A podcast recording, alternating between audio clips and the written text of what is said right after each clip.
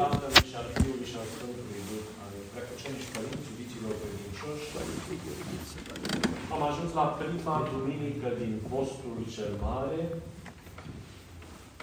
și ați văzut dumneavoastră că în calendare este numită această duminică a Ortodoxiei. Iar fiecare duminică din postul mare are un titlu.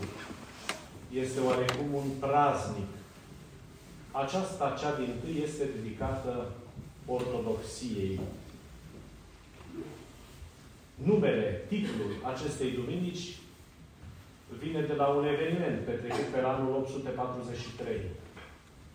Și anume un sinod care a pus capăt unor controverse foarte dificile în sânul Bisericii creștine,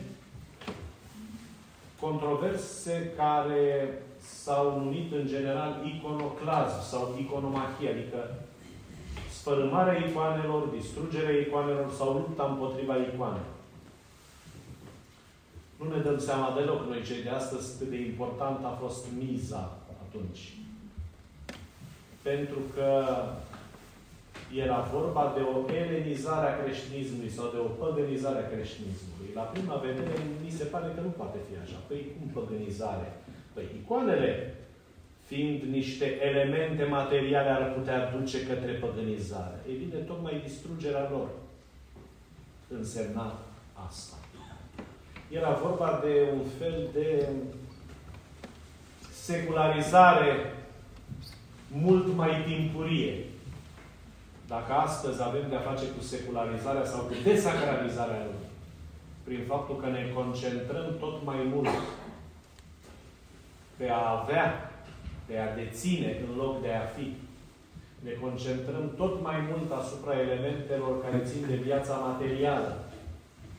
Suntem atenți mai mult la cum ne îmbrăcăm decât cum ne purtăm și cum gândim. Asta înseamnă secularizare.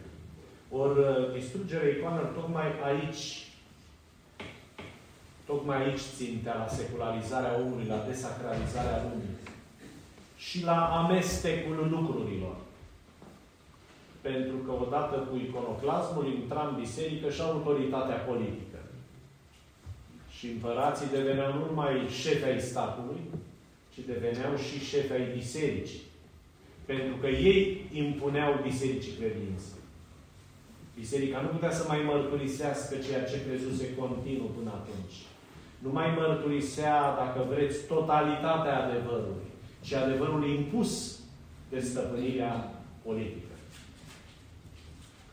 De ce păgânizare? Pentru că în locul icoanelor în biserici trebuiau să fie pictate scene de vânătoare, portretul împăratului, imagini de la întrecerile de care, de la luptele de gladiator, de la sporturi, de la diverse uh, competiții sportive, așa încât biserica devenea, dacă vreți, un fel de lăcaș public și atât.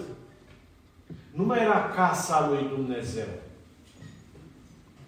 Nu mai era casa unde ne întâlnim cu Hristos și ne hrănim cu El.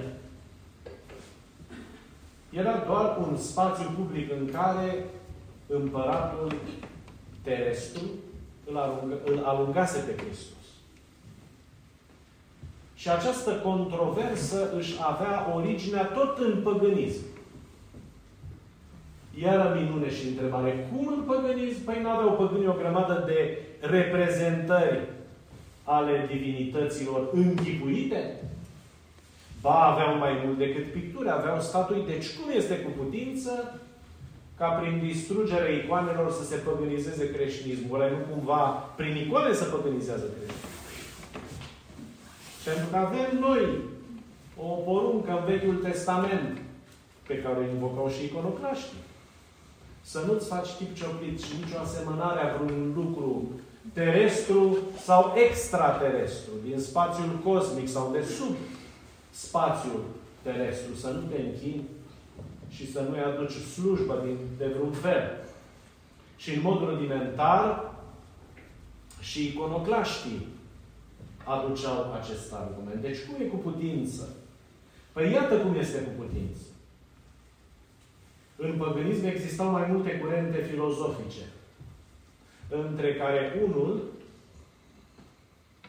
uh, platonismul și neoplatonismul, considerau că reprezentările fizice ale divinității sunt greșite. Sunt potrivite doar pentru oamenii mai reduși ca intelect. Divinitatea este nereprezentabilă, divinitățile nu sunt numeroase, ci trebuie să fie numai una singură, iar întâlnirea cu această divinitate pe care fiecare trebuie să descopere după capul lui, este una adâncă, tainică, mistică. De asemenea, divinitatea nu cere morală.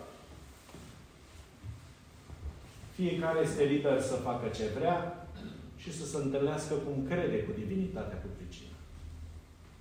Iată că cei care distrugeau icoanele de aici porneau, de la acest tip de neoplatonism. E adevărat că în biserică au fost chiar oamenii luștri care au fost adepții acestor idei, dar până la o limită. Pentru că ei înși erau oameni morali, oameni cu evlavie. Dar în momentul în care ai început să guști din paharul otrăvit, niciodată nu poți să știi când ai să te oprești. Imaginile sacre, dragii mei, să știți că au însoțit creștinismul aproape de la început. E foarte drept că în primii ani, și mai ales în spațiul din afara țării sfinte, din spațiul păgân, creștinii evitau totuși orice fel de imagine. Tocmai de teama contaminării mentale cu păgânismul și cu idolatria. Însă aici trebuie să facem o... să subliniem un lucru foarte important. Icoana nu e tot una cu idolul. În primul rând pentru că icoana corespunde unei realități, pe când idolul corespunde unui mit, unei invenții. Și cel mai adesea autorii miturilor erau poeți și filozofi. Miturile n-au reprezentat niciodată exprimarea unor fapte petrecute în mod real. Pe când icoana tocmai asta face. Icoana are un element istoric real. De aceea, întotdeauna icoanele poartă inscripție. Și există o hotărâre a Sinodului al șaptelea ecumenic care tocmai de problema icoanelor s-a ocupat în care se arată foarte clar că o icoană fără inscripție nu este o icoană. Adică trebuie să scrie acolo Sfântul, sărbătoarea pe care o reprezintă. Pentru că icoana înfățișează un fapt real sau o persoană reală, nici de cum un mit sau o imaginație a minții. Și acum ne dăm noi seama că și această erezie a distrugerii icoanelor țintea ca și cea mai fioroasă dintre cele mari, care, ca și arianismul, către același scop. Să transforme creștinismul într-una dintre obișnuitele religii ale lumii, nu religia. Pentru că ar fi mitologizat creștinismul. Și pentru a nu exista contaminări de tip idolatru, între creștinism și păgânism, creștinii la început au reprezentat în lăcașurile pe care au reușit să și le construiască atunci când puteau și în perioadele de acalmie. Au reprezentat mai ales simboluri. De pildă, reprezentau un pește. Și peștele, pentru ei, era Hristos. De pildă, un uh, episcop din uh, secolul III, Averchie sau Avercius, care a făcut o călătorie, a fost un, un și mare misionar, el și cred că nu prea a plăcut să stea locului. Să plictisea de un loc. Și a mers ca prin toată lumea creștină, era oriental, dar a mers până la Roma, până în Ungaria, așa mai departe și într-una din uh, scrisorile sale spune că peste tot am înnotat în această lume. Și peste tot m-am bucurat să întâlnesc același pește cu care se hrănesc toți frații mei. Deci se exprima metaforic. Pentru că același pește, și acest termen pe care îl folosește ne spune mult mai mult decât ideea că este Hristos cel cu care se împărtășau frații lui, ci că credința, iată, era aceeași. Noțiunile de crezut erau neschimbate între răsărit și apus. Nu trebuie să ne oprim doar la suprafața cuvintelor. Pentru că ele adesea ne spun mult mai multe lucruri. În sfârșit, pentru că, uh, și nu vreau să trec peste acuza de idolatrie cu privire la icoane, știți dumneavoastră că în Vechiul Testament Dumnezeu i-a poruncit lui Moise în Decalog să nu aibă nicio asemănare. Am citat deja porunca ce interzice orice reprezentare în imaginea lui Dumnezeu. Și același Dumnezeu, la scurt timp după Decalog, tot în Egipt, în pustiu, pardon, după ieșirea din Egipt, îi spune să alcătuiască acel prim lăcaș de cult. Cortul mărturii. Și acel lăcaș trebuia să fie alcătuit după modelul pe care l-a arătat. După un model ceresc. După un arhetip divin. Și două elemente ne surprind. Două elemente ne surprind. Unu, după ce îi spusese să nu faci chip cioplit și nicio asemănare a vreunui lucru văzut sau nevăzut, real sau imaginat, îi spune să faci o cutie din lemn de salcâm îmbrăcată în aur, cu un capac foarte frumos, cu niște belciuge prin care vor trece niște tije de lemn. Cutia sau vor porta mereu preoții. Va fi mereu acoperită niciodată credincioșii nici măcar preoții înșiși nu o vor vedea. Singur mai mare de preoților odată pe an va putea vedea. Atât. Și va avea un capac foarte frumos. Pe acest capac să-mi faci tu doi heruvim de aur. Care cu aripile lor vor umbri această cutie. Și această cutie a fost chivotul mărturiei. Chivotul legii care stătea în locul cel mai sfânt, unde, repet, numai mai mare de preoților odată pe an intra cu sângele sacrificiului sau jertfei de ispășire pentru tot poporul de iertarea păcatului. Iar când se deplasau din loc în loc, și cutia asta, sigur, cu locui, ca și celelalte vase și obiecte sacre din uh, cortul mărturiei, uh, preoții, după ce dădeau la o parte catapeteasma, perdeau ce separa acea parte cea mai sacră de așa numita Sfânta, cu spatele intrau cu niște acoperăminte speciale, cel din exterior era din piele de capră, ca să nu vadă. Nu aveau voie să vadă.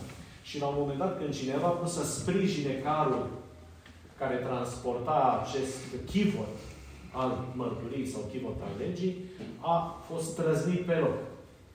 Uh, dacă o să vedeți pe la Discovery, pe la genul ăsta de programe, să vedeți că o să vi se spună că acolo sigur a fost un uh, generator de curent de mare forță și respectivul care a încercat să facă acest gest, deși nu avea voie să facă nimeni și lucrurile erau foarte bine și a fost electrocutat săracul. Dumnezeu l-a electrocutat. Numai că acest chivot lucra numai atunci când Dumnezeu binevoia și când avea de transmis un mesaj. Unii se întâmplau să cadă jos morți imediat, alții altminte. Deci, același Dumnezeu care îi spune lui Moise, nu fă, acum îi spune fă. Pe urmă, broderiile, înțesăturile care acopereau acest templu, partea aceea în care nu intrau decât preoții. La fel îi spune, fă niște chipuri de herovim cu iscusințe alese. Deci chipuri umane. Știm cum arată herovim, că de acolo s-a inspirat și arta creștină. Aceste chipuri nu urmau să fie văzute de popor, pentru că poporul era foarte înclinat către idolatrie, cum de altfel în întreaga lui istorie s-a dovedit a fi. Deci, în Sfânta Sfintelor, în partea cea mai sacră, aveam statui, că asta erau acei heruvimi, erau niște statuete, iar în Sfânt aveam niște icoane, care toate au fost sfințite, la fel de către Moise când acest lăcaș de cult a fost inaugurat. Iar al doilea element Dumnezeu indică ce meșteri. Ce meșteri să cheme la lucru Moise pentru alcătuirea acestor obiecte sacre. Și îi spune așa, cheamă pe cutare, pe cutare și pe cutare. Meșteri pricepuți, pe care îi cunoașteți cu toții. Căci în ei am turnat harul meu pentru acest lucru. Ce ciudățenie, nu? E, ciudățenie la prima vedere. Dacă privim cu deamănuntul, nu mai e ciudat. Ce înseamnă asta? Că în slujba lui Dumnezeu arta poate să fie sacră.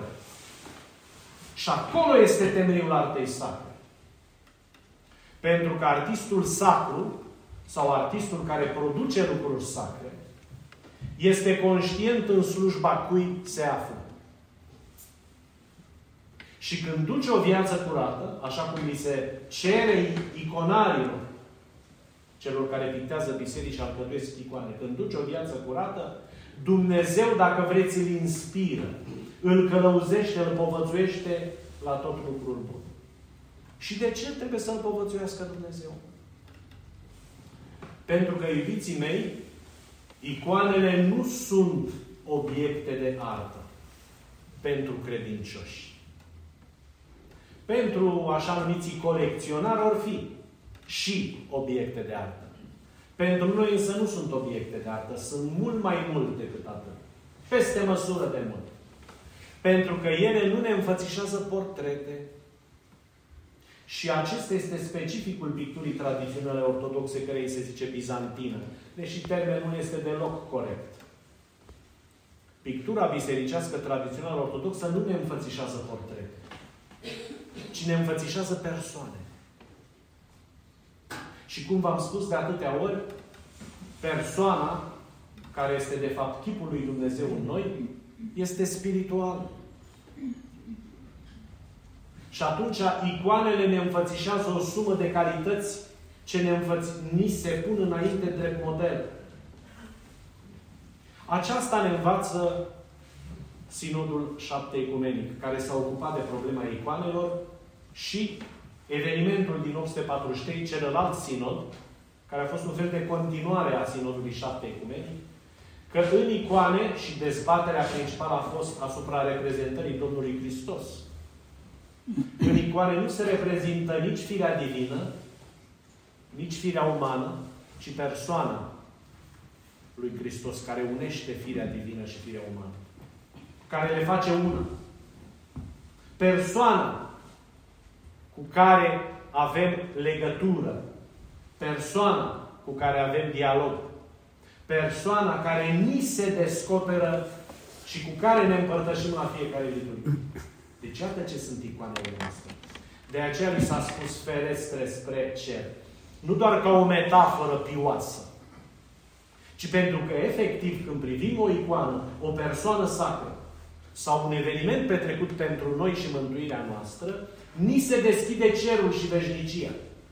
Ni se deschide cerul ca să ne atragă atenția cum să ne purtăm. Pentru că dacă ne purtăm cuvincios, dacă ne purtăm cu conștiința că Dumnezeu este în permanență martorul faptelor, gândurilor și vorbelor noastre, deja pășim în cer. Împărăția cerurilor începe de aici. Iar foarte frumos Mântuitorul spune Evanghelia Luca, Împărăția Cerului este în inima voastră, în sufletul vostru.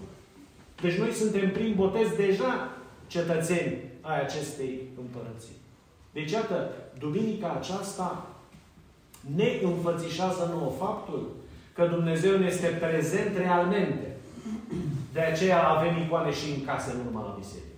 Și de aceea, în slujbele noastre, vă cădim și pe dumneavoastră, cădim și icoane.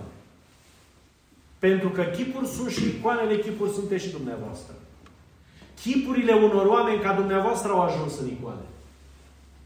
Numai că, sigur, s-au străduit un pic mai mult decât noi. Și având în fața ochilor astfel de chipuri,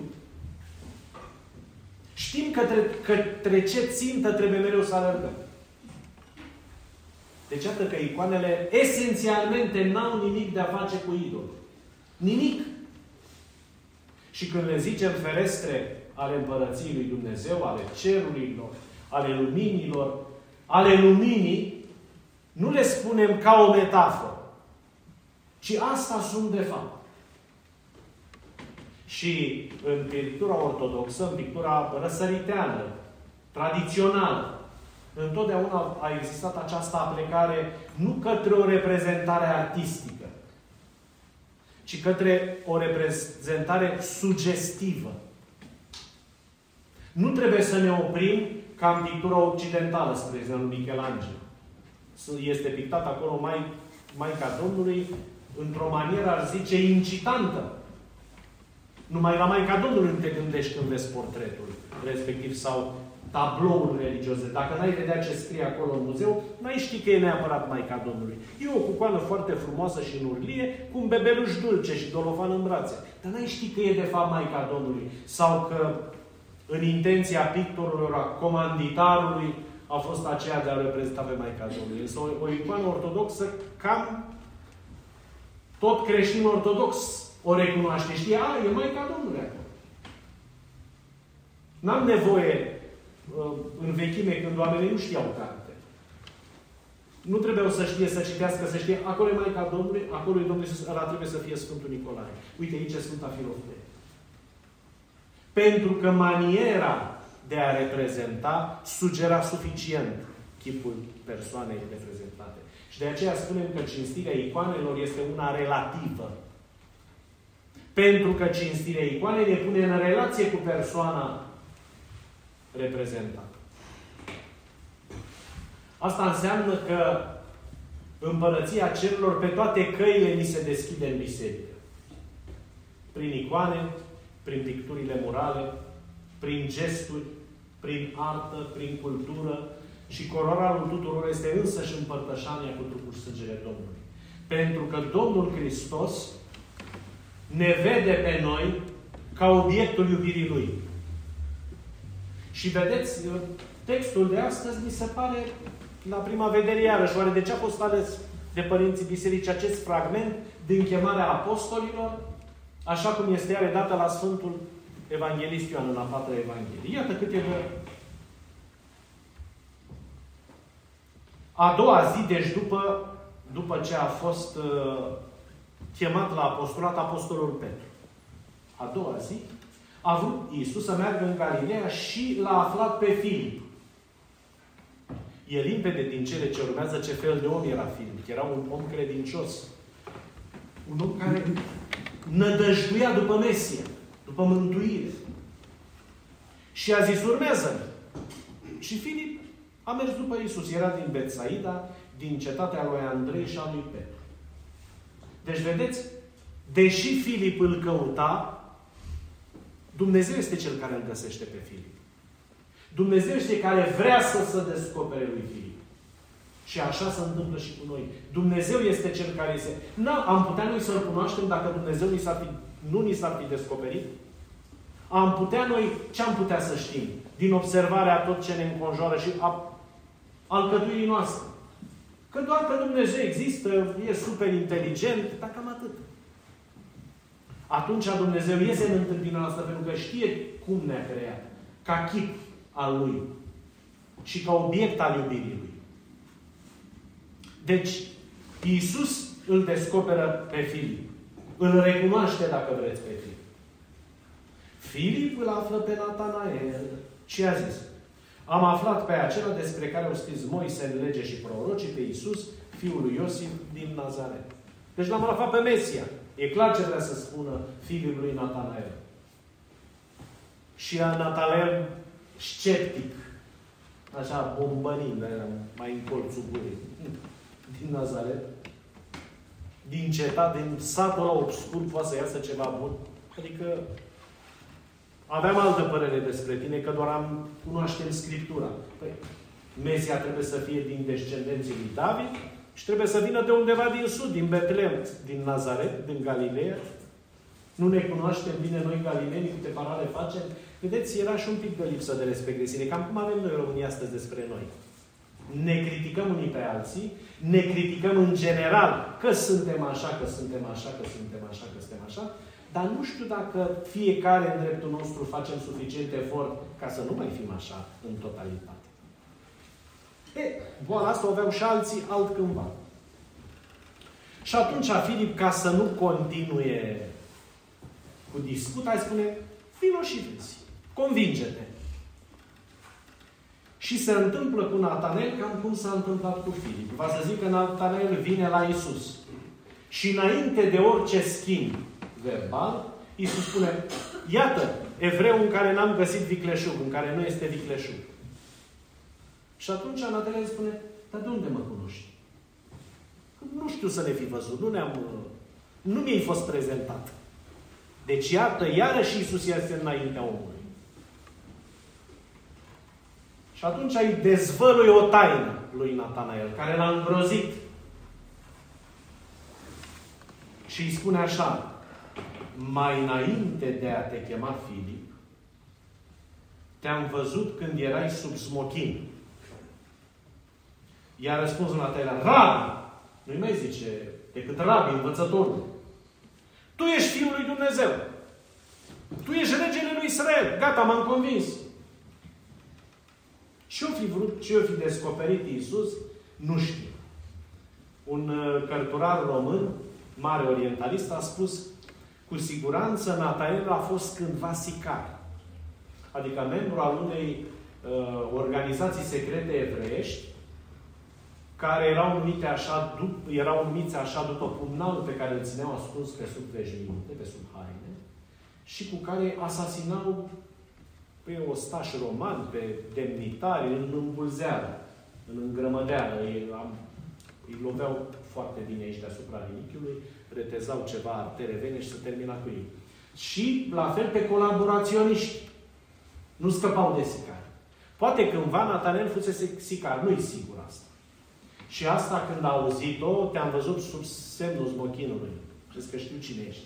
L-a îngrozit. Uh, cea mai răspândită opinie între unii bibliciști ar fi că Natanel era un foarte studios al Scripturii și în căldurile de acolo, locul cel mai potrivit era sub smochin. Pentru că la dă umbră, ca să poți să citești, să studiezi în liniște. Și probabil că cu ceva timp chiar asta și făcuse Natanael, că studiase Scriptura. Și la asta s-a referit Isus. Acum nu știm ce a vrut să-i spună. Poate și altceva despre care nimeni nu știe nimic. Dar în orice caz, Iisus îi spune, îți cunosc foarte bine identitatea. Deși nu se întâlnise niciodată cu Natanael. Și Natanael a înțeles precis. Sigur că în Orient se vorbea foarte adesea metaforic, simbolic. Nu ne străină o astfel de expresie. Noi mai tragem câte un proverb atunci când vrem să ilustrăm ceva. Dar ei mergeau mult mai departe decât proverb. Asta era tip, tipul lor de comunicare. Și probabil că din acest motiv Natanel a fost atât de uimit. Uh, și acum apoi îi spune, adevărat zic vouă, le spune tuturor, de acum veți vedea cerurile deschizându-se și pe Îngerul lui Dumnezeu, suindu-se și coborându-se peste Fiul omului. Ce vrea să spună Iisus cu asta? Că dacă pentru a-L cunoaște El vine în întâmpinarea Lui, prin efort, omul îl va cunoaște desăvârșit pe El la sfârșitul lumii. Atunci când îngerii vor sui și vor coborâ deasupra. Deci, efortul nostru de a ne apropia de Dumnezeu, de a-L cunoaște ca persoană iubitoare, care ne dăruiește tot. Efortul acesta care combinează cu împărtășirea cu El însuși, cu trupul și sângele Lui, cu, dacă vreți, începutul nemuririi noastre.